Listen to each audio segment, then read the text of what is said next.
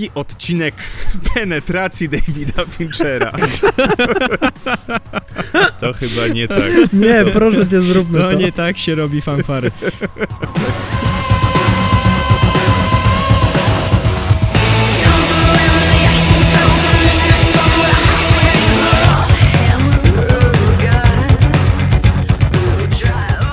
Czas na drugą część rozkładania Davida Finchera na części pierwsze. Konrad Korkosiński, I Piotr Maszorek. a to jest ten podcast filmowy. Oprócz nas wracają także nasi goście, czyli Jakub Lisiak, Cześć. Oraz Damian Kulec. Niezmiernie pod wrażeniem e, drugiej części rozkładania na części pierwsze w twoim wykonaniu. Damian Kulec, bardzo mi miło. Także Damian Kulec utrwala swoją pozycję, jeżeli chodzi o rekordzistę występów w odcinkach tego podcastu filmowego, chociaż po piętach depcze mu Kuba. Także co, no słuchajcie, nie ma co się zastanawiać, przeciągać. Idźmy do tego roku 2002, czyli film, na którym się zatrzymaliśmy, czyli film Azyl. ja muszę przyznać... To może ja. O, Ja nie, ja muszę przyznać. To przyznawaj.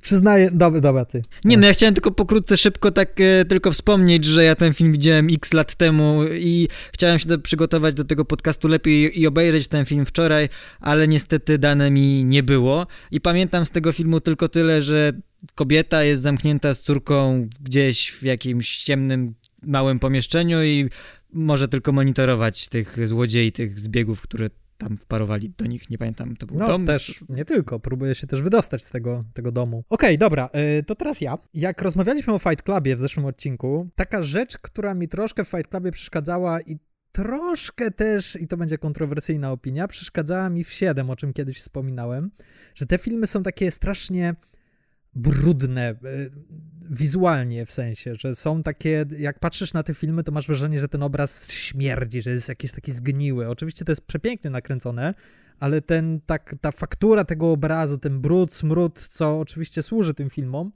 zawsze mnie troszkę odpychało i dlatego ta faza Davida, Davida Finchera, w którą teraz wchodzimy, czyli ta faza takich filmów, które są ładniejsze, które są takie, nie wiem, gustowniej zrobione, które nie mają odstręczać, odpychać nas, zdecydowanie bardziej do mnie przemawia. Jazel jest pierwszym takim filmem, który jest taki czyściutki, jest taki perfekcyjnie zaplanowany i zresztą, jeśli dobrze pamiętam, były scysje pomiędzy Fincherem a jego operatorem na tym planie, ponieważ Fincher tak perfekcyjnie rozrysował ten film w storyboardach, że operator kamery był tak właściwie popychadłem, który ma ustawić kamerę dokładnie w tym miejscu, w którym Fincher sobie zaplanował kilka miesięcy temu i tyle. Hmm. I co to z tego wyszło? Matko święta, ja ten film oglądałem wczoraj właśnie. No i słuchajcie, to jest sprawa... Czyli tobie, tobie było dane. Było mi dane, nie wiem czy to dobrze, bo słuchajcie, z Azylem jest taka sytuacja, że ja ten film widziałem dość wcześnie, znaczy on wyszedł w 2002, tak? Czyli jest szansa, że ja go widziałem właśnie wtedy, albo niedługo później, mając jakieś tam właśnie 13 czy 14 lat. E, I to jest film, który miałem na VHS-ie i który uwielbiałem e, jako dzieciak, no jako, jako młodzian, młodzian, silny, krzepki. E, widziałem go wielokrotnie, potem e, była długa przerwa i zobaczyłem go wczoraj i absolutnie nie mam pojęcia, dlaczego lubiłem ten film.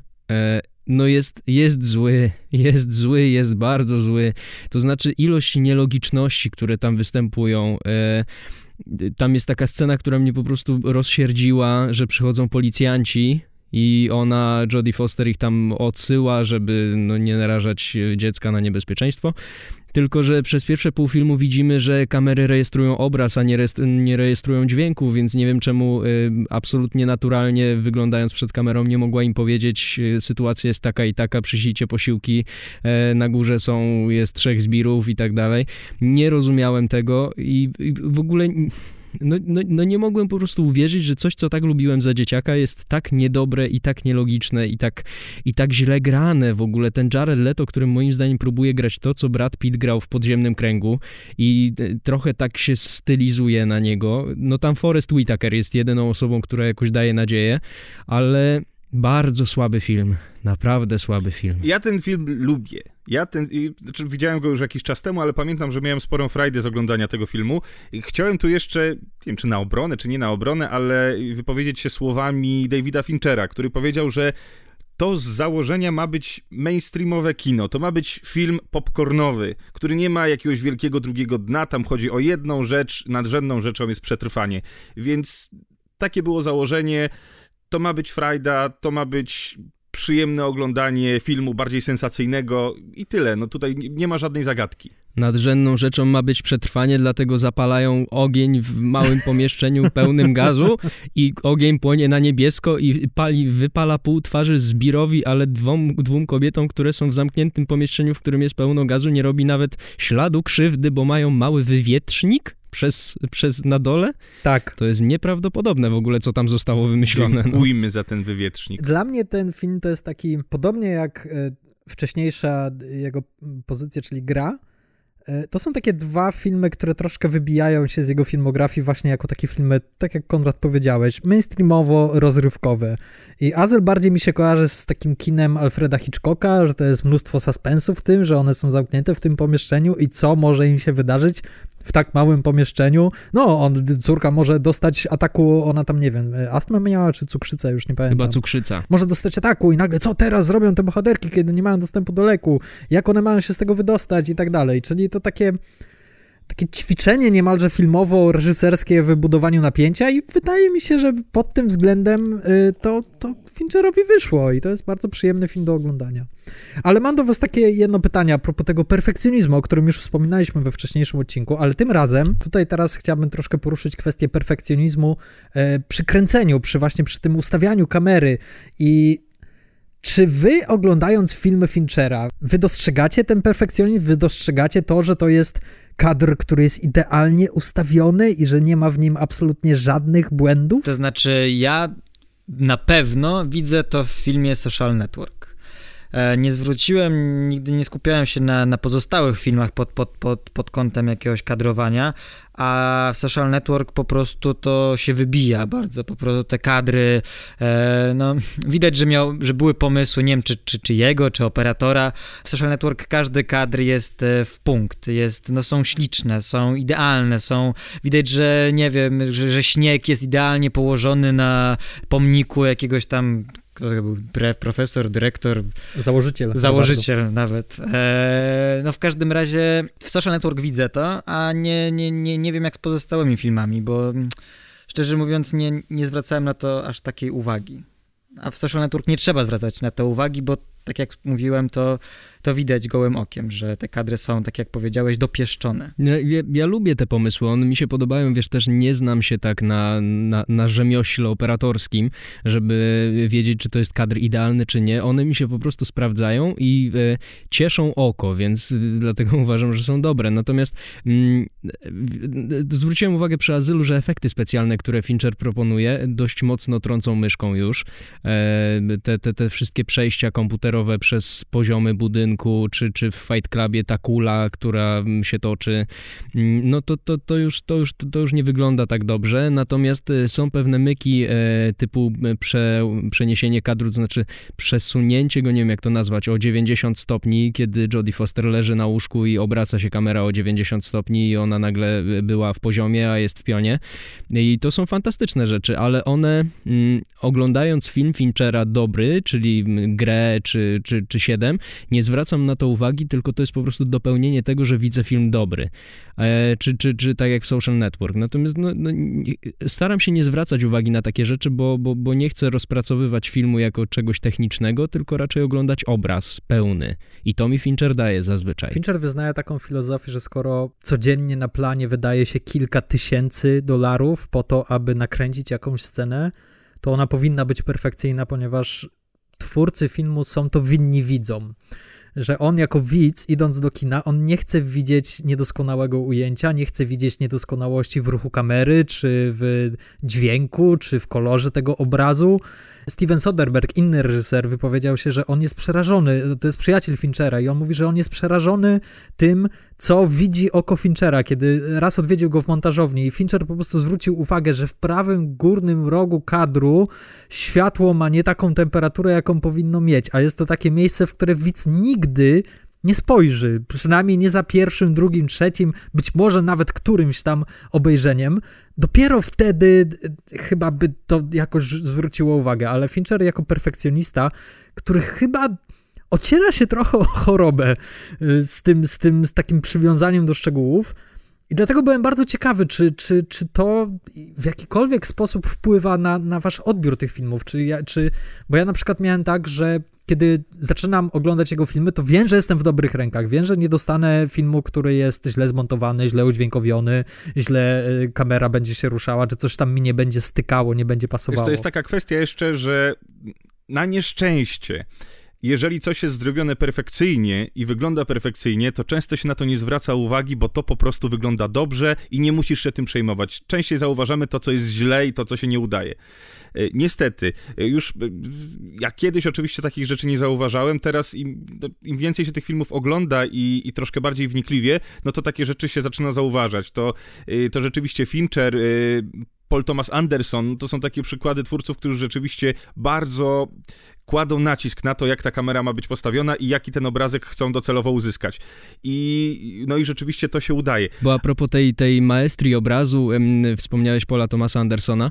E, miałem kiedyś zajęcia m, e, w szkole filmowej tam na doktoracie i omawialiśmy kadry z różnych filmów i podobno na przykładzie aż poleje się krew i myślę, że Fincher też to stosuje. Stąd uważam, że Fincher nie jest jedyny, po prostu może nie wiemy o tym, e, że są jakieś badania, jak oko porusza się po ekranie i Paul Thomas Anderson, Wasz poleje się krew, podobno też brał to pod uwagę, to znaczy te ciemne miejsca i te e, punkty e, jaśniejące na ekranie w danym momencie są tak precyzyjnie zaplanowane, dlatego że oko, które widzi, porusza się w określony sposób i on tak doświetlał i tak ustawiał e, też scenografię i ruch kamery i aktorów, żeby dostosować się do tego, co w jakiej kolejności oko wychwyci na ekranie taki myczek. Właśnie dlatego Aż poleje się krew jest jednym z najlepszych filmów, który kiedykolwiek powstał. No ale widzisz, no właśnie y, jeśli to jest y, trop, którym idziemy, no to filmy Finchera też powinny gdzieś tam dosięgać do tego ideału, prawda? I są. I właśnie następny film, y, czyli rok 2007 i tutaj aż 5 lat po Azylu kazał nam David Fincher czekać na ten film i jest to film Zodiak. I to jest, słuchajcie, jeden z moich ulubionych filmów Finchera i dla mnie to jest, no, zbliżający się do, do właśnie aż poleje się krew y, geniuszem.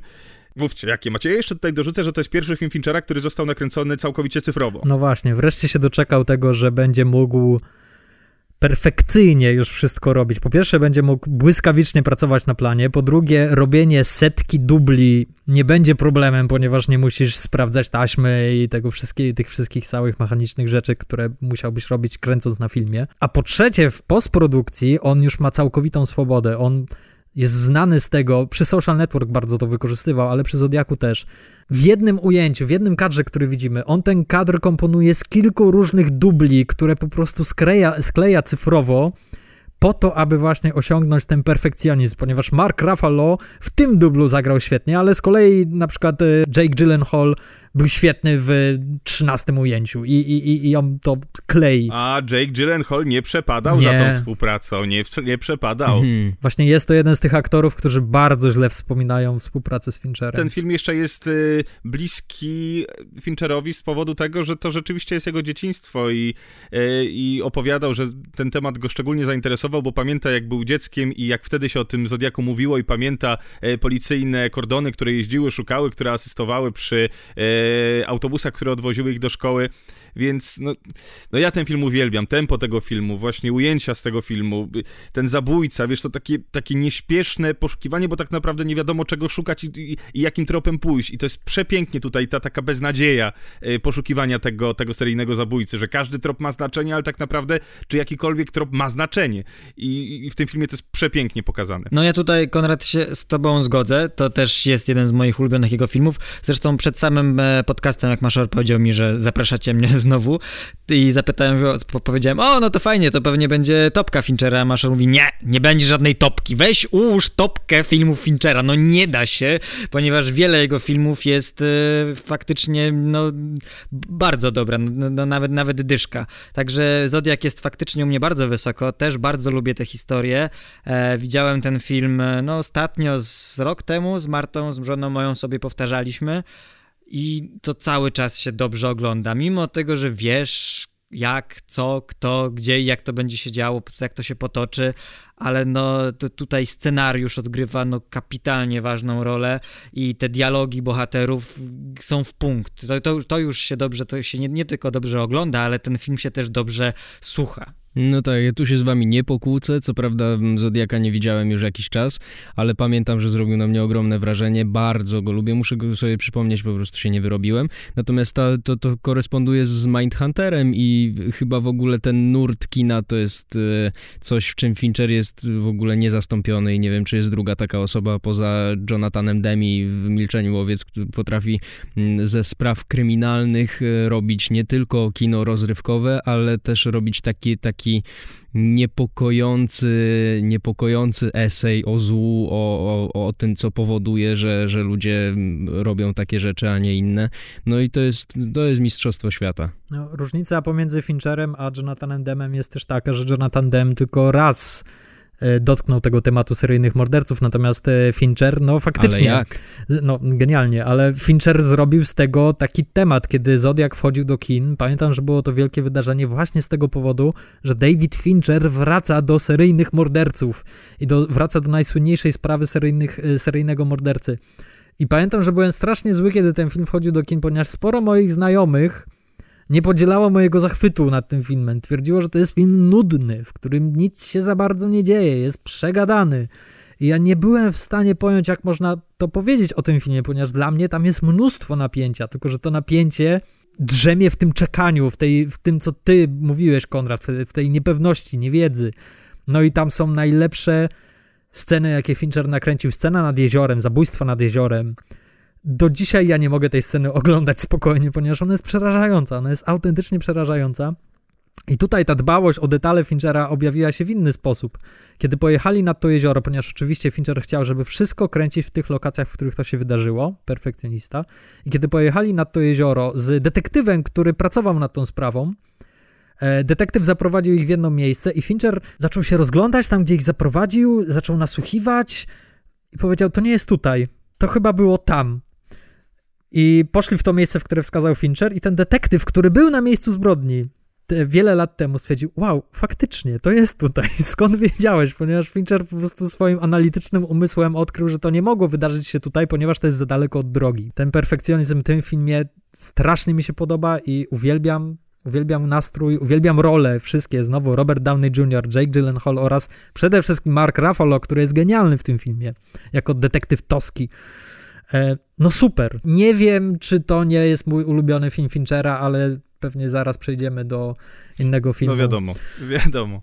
E, dobra, ale ja jeszcze chcę tylko jedną rzecz powiedzieć, e, taką, taką ciekawostkę, znaczy ciekawostkę, mnie to ciekawi, bo to jest kolejny film, który nie odniósł wielkiego sukcesu finansowego, a mimo wszystko ten Fincher dostaje naprawdę spore budżety tych filmów, bo tutaj w Stanach Zjednoczonych on ledwo wyciągnął 33 miliony dolarów, więc to jest naprawdę słaby wynik. Wiecie, wtedy kino powoli się już zaczęło zmieniać w tym 2007, powoli zmierzało w tą stronę, w której w której się znajdujemy w chwili obecnej, czyli takiego wielkiego blockbusterowego widowiska, które dominuje w kinach, no a to jest jednak długi, przegadany film, w którym za dużo no, się nie dzieje takiego atrakcyjnego dla tego, takiego niedzielnego widza. Czyli no, nie dziwi mnie to. No a może też właśnie ta fama po tym, że, że o, Fincher znowu robi o seryjnych mordercach i nagle ten film okazał się być zupełnie czymś innym niż 7. Być może to też temu zaszkodziło. To co? Idziemy dalej, czy jeszcze ktoś chce coś słowem podsumowania? E, ja tylko chcę powiedzieć, że Guillermo del Toro właśnie a propos tego filmu uknął e, pojęcie filmu jednego buta, ponieważ wytweetował to sobie e, na swoim koncie, że Zodiak to jest film jednego buta. Właśnie leciał w telewizji i ja już miałem wychodzić i skończyłem z jednym butem założonym, a z drugim butem w ręce, ponieważ nie byłem w stanie się oderwać. Proszę, jak wielkie cytaty rodzą się z błahych sytuacji. Prawda?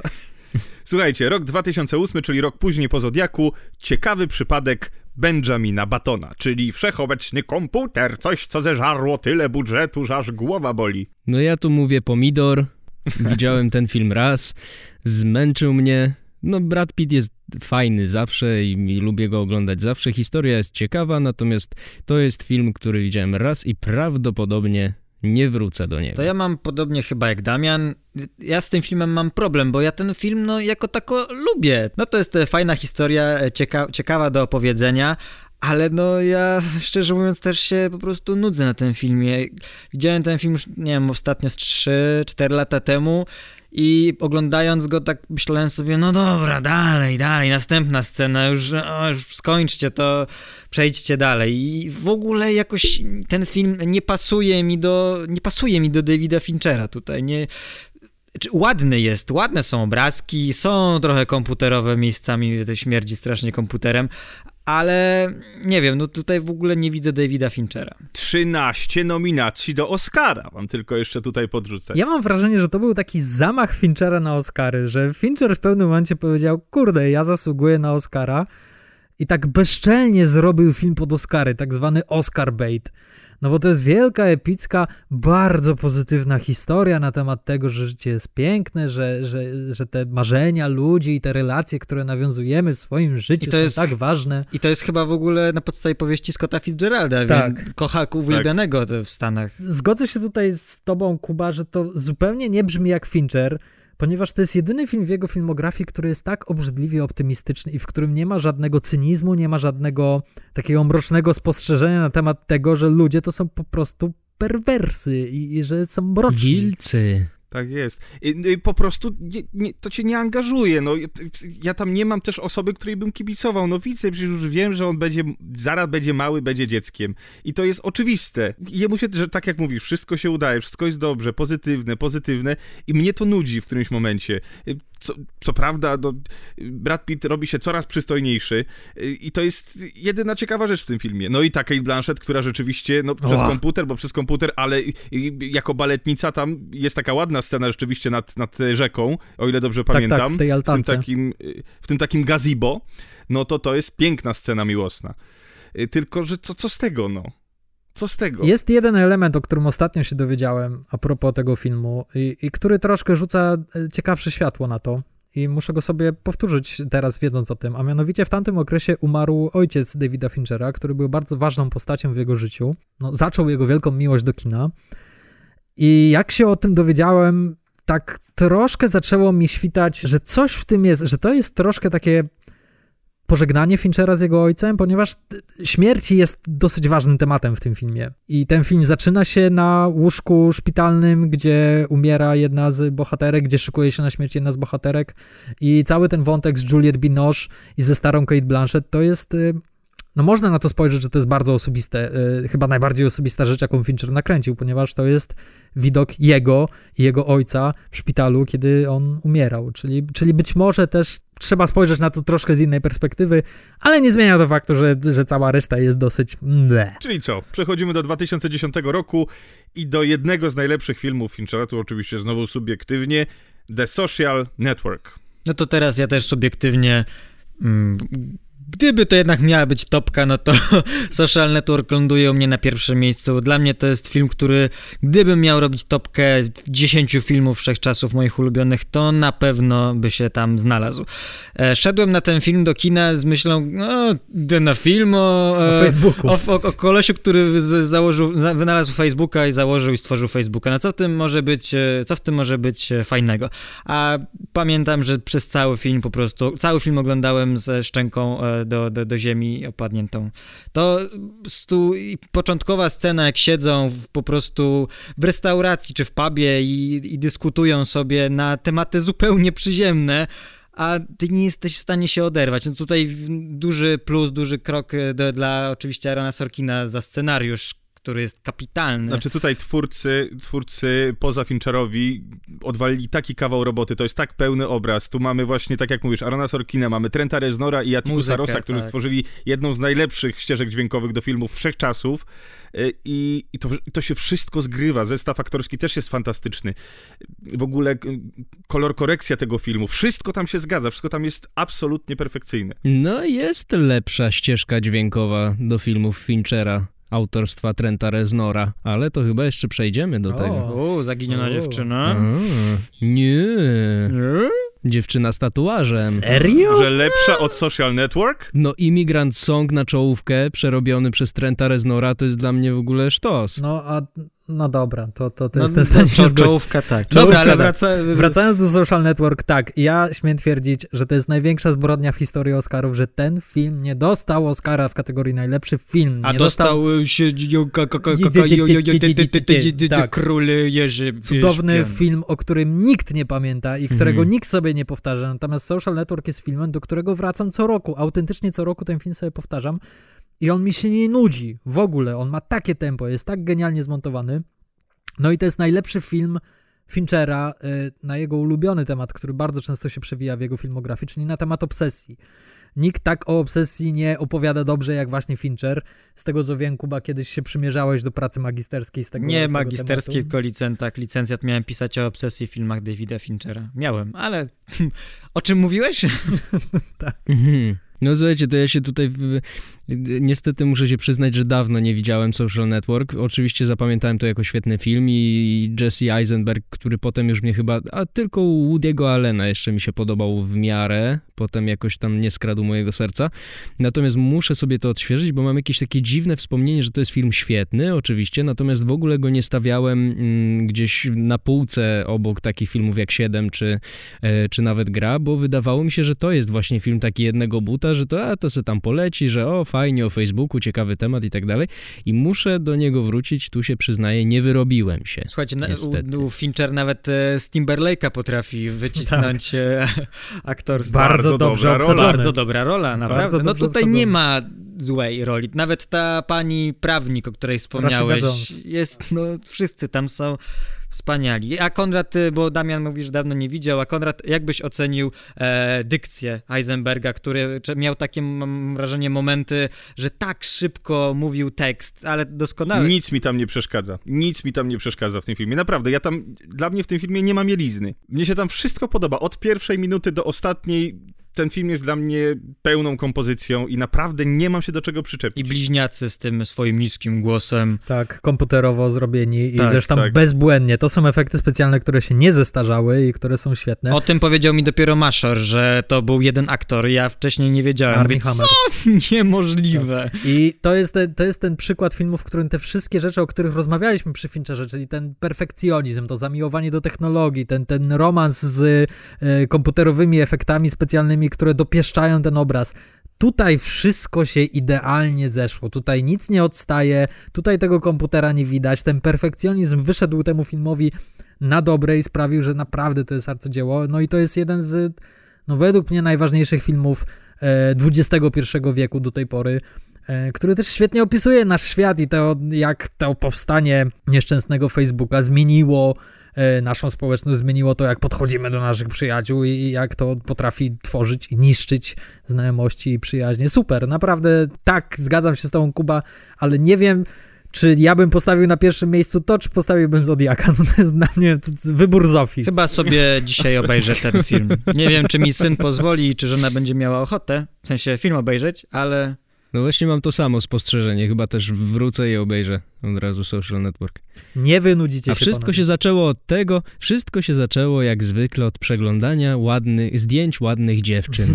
Tak I jest. przeglądania ich dalej. chyba może, może za jakiś czas powstanie film o Tinderze. E, Jest jeszcze a propos teraz, e, coraz częściej się mówi o tym, że zarówno Sorkin, jak i Fincher krążą dookoła tematu kontynuacji, ponieważ obaj wspólnie stwierdzili, że życie już napisało bardzo dobrą kontynuację tego, to co e, Zuckerberg robi w chwili obecnej i co się z nim dzieje. To jest świetny materiał na film i tak samo świetny materiał na komentarz na temat naszej rzeczywistości, naszego społeczeństwa. No ale jakby tak się wzięli za Instagram, to No. byłoby ciekawe, bo to też jest przełom. No myślę, że pan Konrad też mógłby im dorzucić do scenariusza pewną historię swoją związaną z Instagramem Coś i z przerwało. niebezpieczeństwami wynikającymi z tego zużywania serwisu. Panie Damianie, ja, ja chciałem przypomnieć tylko, że to pan panikował, Tak. kiedy y, doszła do nas informacja, że Instagram testuje robienie screenshotów. I że śledzenie, twórcy kto o- zrobił screenshot. Tak, tak. także no, Słuchajcie, 2011, dziewczyna z tatuażem, która już została wspomniana, także ja, ja, muszę się od razu przyznać, że to jest film, który chciałem sobie odświeżyć, nie zdążyłem, niestety. To jest podejście Davida Finchera do franczyzy. On chciał zrobić z tego taką franczyzę dla dorosłych, mroczną, ponurą. Oczywiście miało być to na podstawie całej trylogii Stiga Larsona. Millennium. Ja trochę żałuję, że nie poszło to dalej. Ale ponieważ... to finansowo chyba, tak? Nie poszło. Tak, tak. Znowu jakby Fincher przy tym swoim perfekcjonizmie i przy tym, ile jakby nakładu pracy wkłada w te swoje filmy, no jego filmy nie są tanie. On nie jest tani. On chce po prostu tyle, ponieważ za tyle zrobi ten film i nie ma innej opcji. To nie jest tak, że jest rozrzutny. E, no i po prostu to się nie zwróciło, ale ja trochę żałuję, ponieważ ja uwielbiam Rooney Mare w tej roli. Ja bardzo lubię Daniela Craiga w tej roli. E, bardzo mi się podobała cała galeria postaci drugoplanowych i jedyną rzeczą, która temu filmowi przeszkadza, to jest to, że to jest remake, niestety. I śmiem twierdzić, że już lepsza wersja powstała i to była szwedzka wersja e, z... Jak ona miała? Dokładnie ona. Nie no, jak ona? E, Numi Rapacz. E, to mało szwedzko brzmi. A. Ja źle to wypowiedziałem, stary, ja nie umiem po szwedzku. Wypowiem po polsku, Numi Rapace. Ja ten film lubię, to jest, to jest bardzo dobry film. Ja e, lub, fajnie wróci, że Fincher wrócił do, do kryminału. Nie znałem tej historii wcześniej, nie widziałem szwedzkiej wersji, nie czytałem książek. Boże, gdzie ty się uchowałeś? bardzo miło, miło, no. Bardzo dobrze mi się ten film oglądało. Nie wiedziałem, kto jest tym gwałcicielem, mordercą. E, więc było to dla mnie zaskoczeniem. Fajne role, f, e, ładnie nakręcone, zimno mi było przez cały czas oglądania tego filmu. A i chyba to był też wtedy ten rok, co Christopher, co Plummer dostał Oscara za debiutantów. Możliwe, możliwe, bo tak. pamiętam, że było, mieliśmy dyskusję, czy dostanie e, nominację za to, czy za debiutantów właśnie. Też fajna rola. No fajny, dobry film. Na pewno sobie w niedalekiej przyszłości pewnie znowu zobaczę. Ja tutaj się zgadzam z Maszorem. Ja też żałuję, że to nie poszło dalej, bo w ogóle ta no widziałem ten szwedzki oryginał, e, nie porwał mnie jakoś specjalnie. E, czytałem wszystkie książki i pamiętam, jaki to był przełom w ogóle, jeżeli chodzi o taką literaturę, o taki, o taki kryminał dla każdego, bo przed e, trylogią Millennium, z tego co mi się, ja zawsze lubiłem kryminały, ale raczej, no raczej kultowymi kryminałami był, był Sherlock Holmes, Agatha Christie, wiesz, takie rzeczy. Natomiast od Millennium chyba zaczęła się ta cała moda na, na nie tylko skandynawskie kryminały, ale w ogóle na takie takie, na taki zalew kryminałów y, na rynku. I pamiętam, że jak przeczytałem po namowach, nie wiem, 50 osób to y, pierwszą książkę Milan, byłem porażony, że to jest fantastyczne, że to jest oczywiście rozrywka, ale, ale taka na, na, na przyzwoitym poziomie, z dobrym twistem, bardzo ciekawa.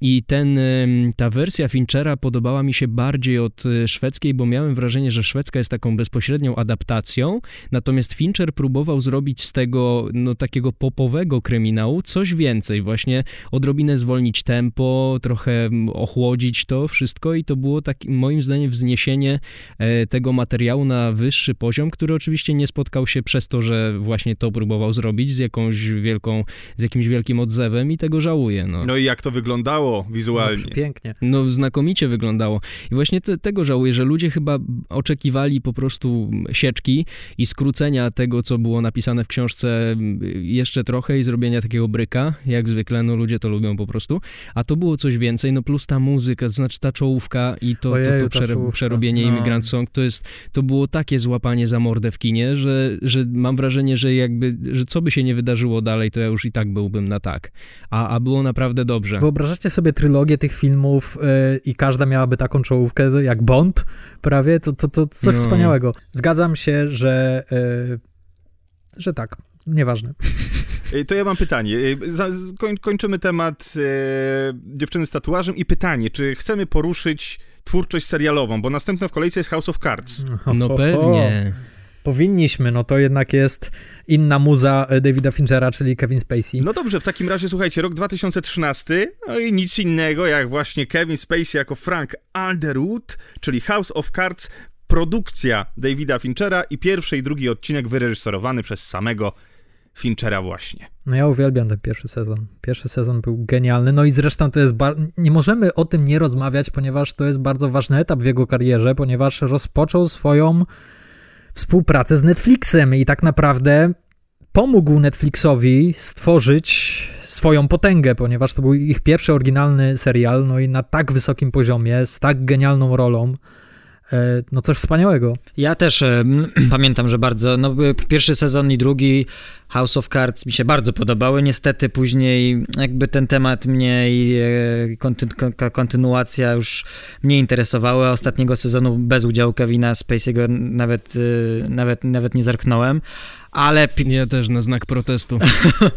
ja może nie na tyle, bo chyba nawet czwartego sezonu już nie widziałem, e, ale, ale tak, pierwsze, no kapitalna, kapitalna oczywiście rola Kevina, Kevina Spacey'ego i, i, to jest, i temat poruszany w tym serialu jest mi zupełnie, był wtedy obcy, ponieważ polityka, szczególnie polityka Stanów Zjednoczonych, jakby nie do końca, nawet wcale mnie nie interesowała, a w tym filmie to było pokazane tak, że po prostu chciało się oglądać jeszcze jeszcze następny, fajny, fajny było właśnie to w Netflixie i to, tym e, na pewno kupili mnóstwo osób, że wy, wypuszczali cały sezon od razu, że ja nie musiałem czekać tygodnia na następny odcinek, e, tylko mogłem obejrzeć cały sezon, wtedy jeszcze jak nie miałem dziecka, e, w jeden wieczór albo nawet e, czy, czy, czy w dwa dni. Słuchajcie, dla mnie, dla mnie House of Cards oczywiście mam braki w e, postaci oryginalnej wersji książkowej i oryginalnego serialu brytyjskiego.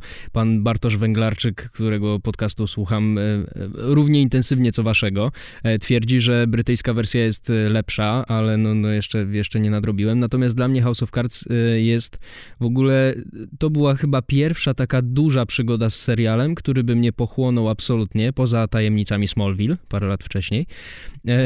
I to było dla mnie w ogóle, to była pierwsza, tu też wspomniana w ogóle podcast filmowy, ten podcast filmowy powinien mieć imię Ewy Mirowskiej nadane, bo to House of Cards było pierwszym rozłamem w mojej relacji z panią profesor Ewą Mirowską, bo pamiętam jak na którymś spotkaniu powiedziała, że widziała House of Cards i ona uważa, że Spacey się męczy grając to że to jest i wtedy, wtedy zagotowało się we mnie. Postanowiłem powiedzieć jej, że myślę inaczej niż ona. Nasze relacje się potem poluźniły delikatnie Natomiast dla mnie ten serial to jest sztos, to jest 10 na 10. Oczywiście no nie mówię o, o, dalszych sezonach, ale pierwszy, drugi sezon to jest coś, co mnie zmiotło i tam się dla mnie zgadza wszystko. Uderzanie o, o stół e, pierścieniem, e, stukanie, no to jest, no to, to jest dopracowane do perfekcji. Idealny serial, złamanie czwartej ściany, na które e, dużo ludzi się oburza. Dla mnie było też przełomowe i, i w, w tak poważnym formacie, a nie w ale komedii. To, to było wyciągnięte z Fight Club Clubu przecież. Tak, tak, tak, ale no to w serialu nie wiem, czy no po, poza, poza mockumentary, nie wiem, czy to się pojawiało. No dla mnie sztos. No, to serial idealny. Pierwszy sezon to jest serial idealny. Ja chciałem tylko do tej historii e, jedną rzecz sprostować. Pani profesor Mirowska lat 80 nie mówiła House of Cards, lecz mawiała Koncio, oglądam domek z kart, widziałeś? Ja tylko na zakończenie chciałem powiedzieć, że e, rozczuliła, e, rozczulił mnie widok, który sobie wyobraziłem teraz, jak Damian Kulec siedzi przed telewizorem i w ramach protestu mówi, nie oglądam. Dokładnie tak to wyglądało i, I, i rzucałem też e, zastawą. No, Dobrze, że nie miałem waszego kubka jeszcze wtedy, bo, bo jest szansa, byłem tak zły, że mógłbym rzucić i tym. To byś dostał drugi. Kochani, to, to pojawiło się u nas. Wiedzcie, że Damian Kulec protestował. Zanim to było modne. Rok 2014. Zaginiona dziewczyna, jak już jesteśmy przy protestach. Proszę bardzo. Uwielbiam. Przepraszam, od razu mówię, ja uwielbiam ten film, ponieważ dla mnie połączenie cynizmu Davida Finchera a propos człowieka i tego, jak się zachowuje w połączeniu z tematem małżeństwa, to jest idealne połączenie. I jeszcze ta aktorzyca. Ach Rosamund Pike, no przecież coś to jest za rulsko piękne. Nawet ta bezczelność w obsadzeniu Afflecka w głównej roli, ponieważ wtedy Affleck był na ustach wszystkich. On był świeżo po Oscarze za Argo, e, był na topie, wszyscy interesowali się jego życiem prywatnym i obsadzenie go w tej konkretnej roli, czyli męża, który znajduje się w samym centrum uwagi i wszyscy interesują się jego związkiem i wszystkimi jego błędami, no to to było coś wspaniałego, to był strzał w dziesiątkę. Aczkolwiek wszyscy dobrze wiemy, że Ben Affleck aktorem dobrym no nie jest. Bywa. Ale jest to, według mnie jest to siła tego filmu, ponieważ on nie ma być dobrym aktorem. Ta, ta scena, w której staje przed kamerami i ma i się uśmiecha, no to dla mnie to jest tak genialna scena z tego powodu, że to jest Ben Affleck, który nie potrafi grać ni. I dla mnie ten, ten ten moment, kiedy wchodzi do tej szopy i odkrywa te wszystkie tajemnicze A, rzeczy kupione i jak się łapie za głowę. Masakra. To jest tak złe, że aż genialne i według mnie to jest najlepiej obsadzona rola w tym filmie, ponieważ jest tak po prostu przewrotnie y, dyskutująca, z, z, ten aktor dyskutuje po prostu ze swoim wizerunkiem, coś wspaniałego. Ja popełniłem błąd, ponieważ przeczytałem książkę przed obejrzeniem filmu, e, no i znałem już doskonale tę historię, wiedziałem jaki będzie punkt zwrotny. Jak wszyscy w kinie zrobili w połowie filmu Uuu, no to ja siedziałem cicho i nie zrobiłem nic, bo wiedziałem doskonale, co się stało, Ty co wtedy, się stanie. ty wtedy wstałeś i powiedziałeś, e, to jeszcze nic, wiecie co będzie dalej? Zobaczycie ten Neil Patrick Harris, co ona mu zrobi. A to trafiłeś na bardzo aktywnych e, współoglądaczy w kinie, powiem Tak, tak, ponieważ ja trafiłem na e, przedpremierę w jakimś takim, byliśmy na jakiejś takiej małej salce e, w, w Silverze chyba, e, tu na, na, na seansie przedpremierowym, to wiecie, jak na seans przedpremierowy Davida Finchera idą osoby, no to idą osoby, które jednak interesują się jego kinem, a nie osoby, a nie taki Marian i Barbara, które ej, zobacz, jest promocja w tym i są bilety na przedsprzedaży. Marian i Barbara? No to ci, co reklamują, mi się skojarzyli po prostu. Z reklamy. Tak, A, okej. Ale w ogóle słuchajcie, tak w tym podcaście porównujemy róż, różne rzeczy Finchera już do telenoweli i tak dalej. Zaraz może się okazać porównanie do Tadeusza Drozdy i Śmiechu Warte, bo twoja reakcja, Maszor, na, na grę Affleka przypominała mi twoją reakcję, jak sobie przypomniałeś właśnie odcinek Śmiechu Warte i co się tam wydarzało. No. O, o, żeś wyciągnął zawleczkę. Koniec, teraz już salwa śmiechu. E, ale Tak nic mnie tak nie rozśmieszyło. ale mimo, ale mimo wszystko, że wiedziałem, jak to się potoczy, e, to znałem i znałem tę historię, to podobał mi się ten film wtedy i podobał mi się, jak jakiś czas temu sobie odświeżałem. E, To jest dobry film, nie, nie pewnie, nie... nie... Przepraszam, ale tutaj kolega Piotr Maszorek się nie może pod śmiechu powstrzymać. E, Pewnie nie pałam, do nie, nie pałam do niego taką miłością jak Piotrek, ale lubię. To jest dobry film, świetna rola, Rosamund Pike. e, No i jeszcze No trzeba tak. powiedzieć, że to jest naj, najlepiej zarabiający film e, Davida Finchera, bo zarobił aż 369 milionów dolarów, co czyni go najbardziej dochodowym filmów właśnie z, z dzieł Davida Finchera. Mogę wam zadać kontrowersyjne pytanie? Bardzo proszę. Tak. Wszyscy jesteśmy tutaj w związkach, e, dosyć już stałych. E, jak oglądacie ten film pod takim kątem takiego story związku i wszystkich tych etapów, które są tam poruszane w tak wspaniały sposób? Pomidor. Dobra odpowiedź. Powołuje się na piątą poprawkę. Paradoks Damiana Kulca. Prze, przejdźmy do roku 2016 i do kolejnego serialu, za którego odpowiedzialny był David Fincher, czyli Mindhunter, czyli kolejna współpraca z Netflixem. Złoto. Moje, moje. No, śmiało, śmiało, Moje, śmiało. moje pierwsze uwielbiam. To mi t- trochę wróciłem do, do, do Milczenia Owiec, czyli najważniejszego chyba filmu w moim życiu.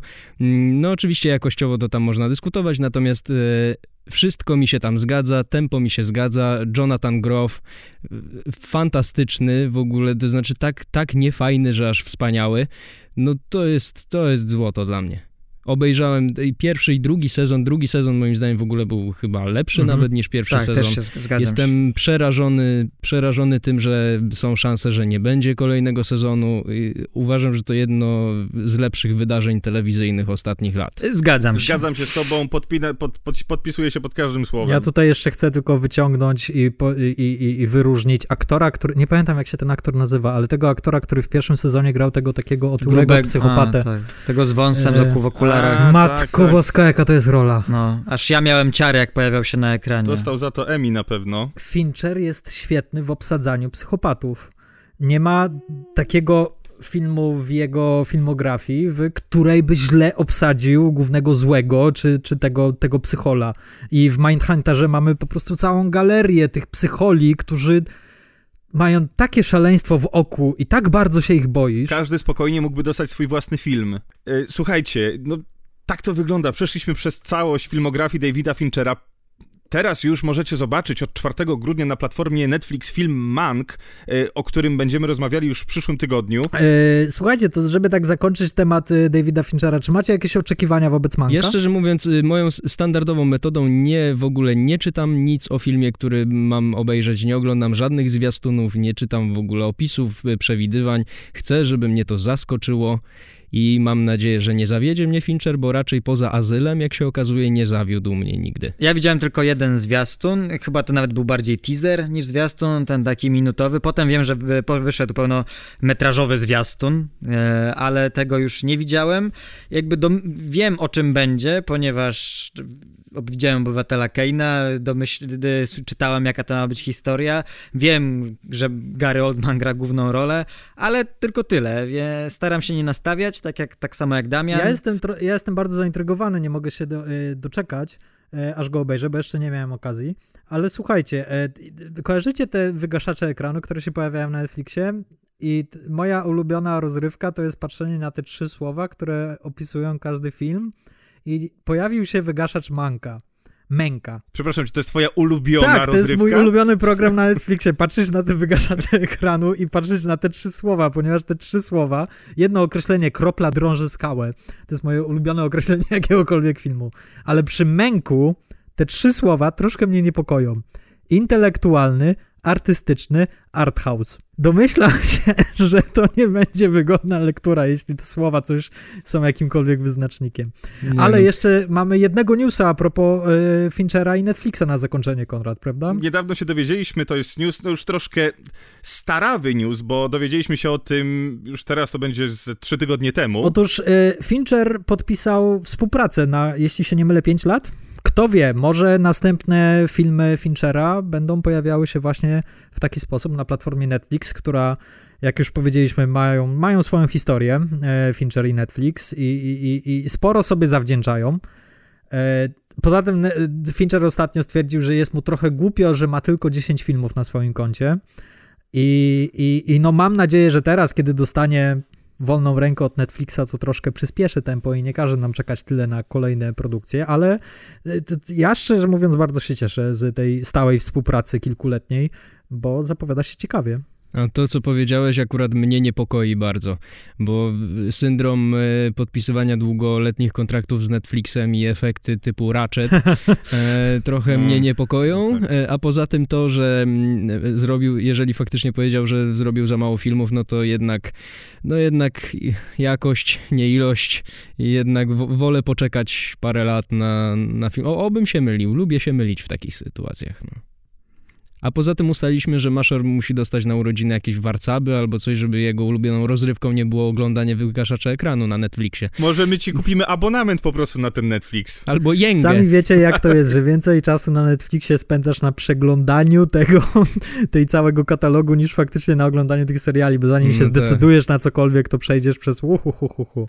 Dlatego ja już przestałem przeglądać, po prostu czekam na wygaszacz i Hej. No słuchajcie, no to, to chyba tyle na dzisiaj. Ja tylko chciałem, czy ja mogę oficjalne podziękowania dla tego podcastu filmowego? Na to jest zawsze czas. Nie to, żebym chciał drugi kubek, ale bardzo chętnie przyjmę drugi ja kubek. Ja nadal nie mam pierwszego. Chodzi o to, słuchajcie, że y, już jestem któryś raz gościem u was w podcaście i gdyby nie to, to prawdopodobnie nie znalazłbym sobie determinacji do tego, żeby obejrzeć niektóre filmy, które leżały na mojej kupce wstydu i jestem wam za to bardzo wdzięczny, bo wiedząc, że będziemy rozmawiać, skupiam się na tych filmach, a nie oglądam ich przez telefon albo gdzieś tam e, w przerwach między zajęciami, więc bardzo Wam dziękuję. Liczę na kolejne spotkania i w ogóle pomyślałem sobie o tym, że moglibyśmy zrobić, e, nie wiem co o tym sądzicie, taki odcinek na temat kubki wstydu każdego z nas, bo może wtedy na przykład obejrzę Braveheart w końcu.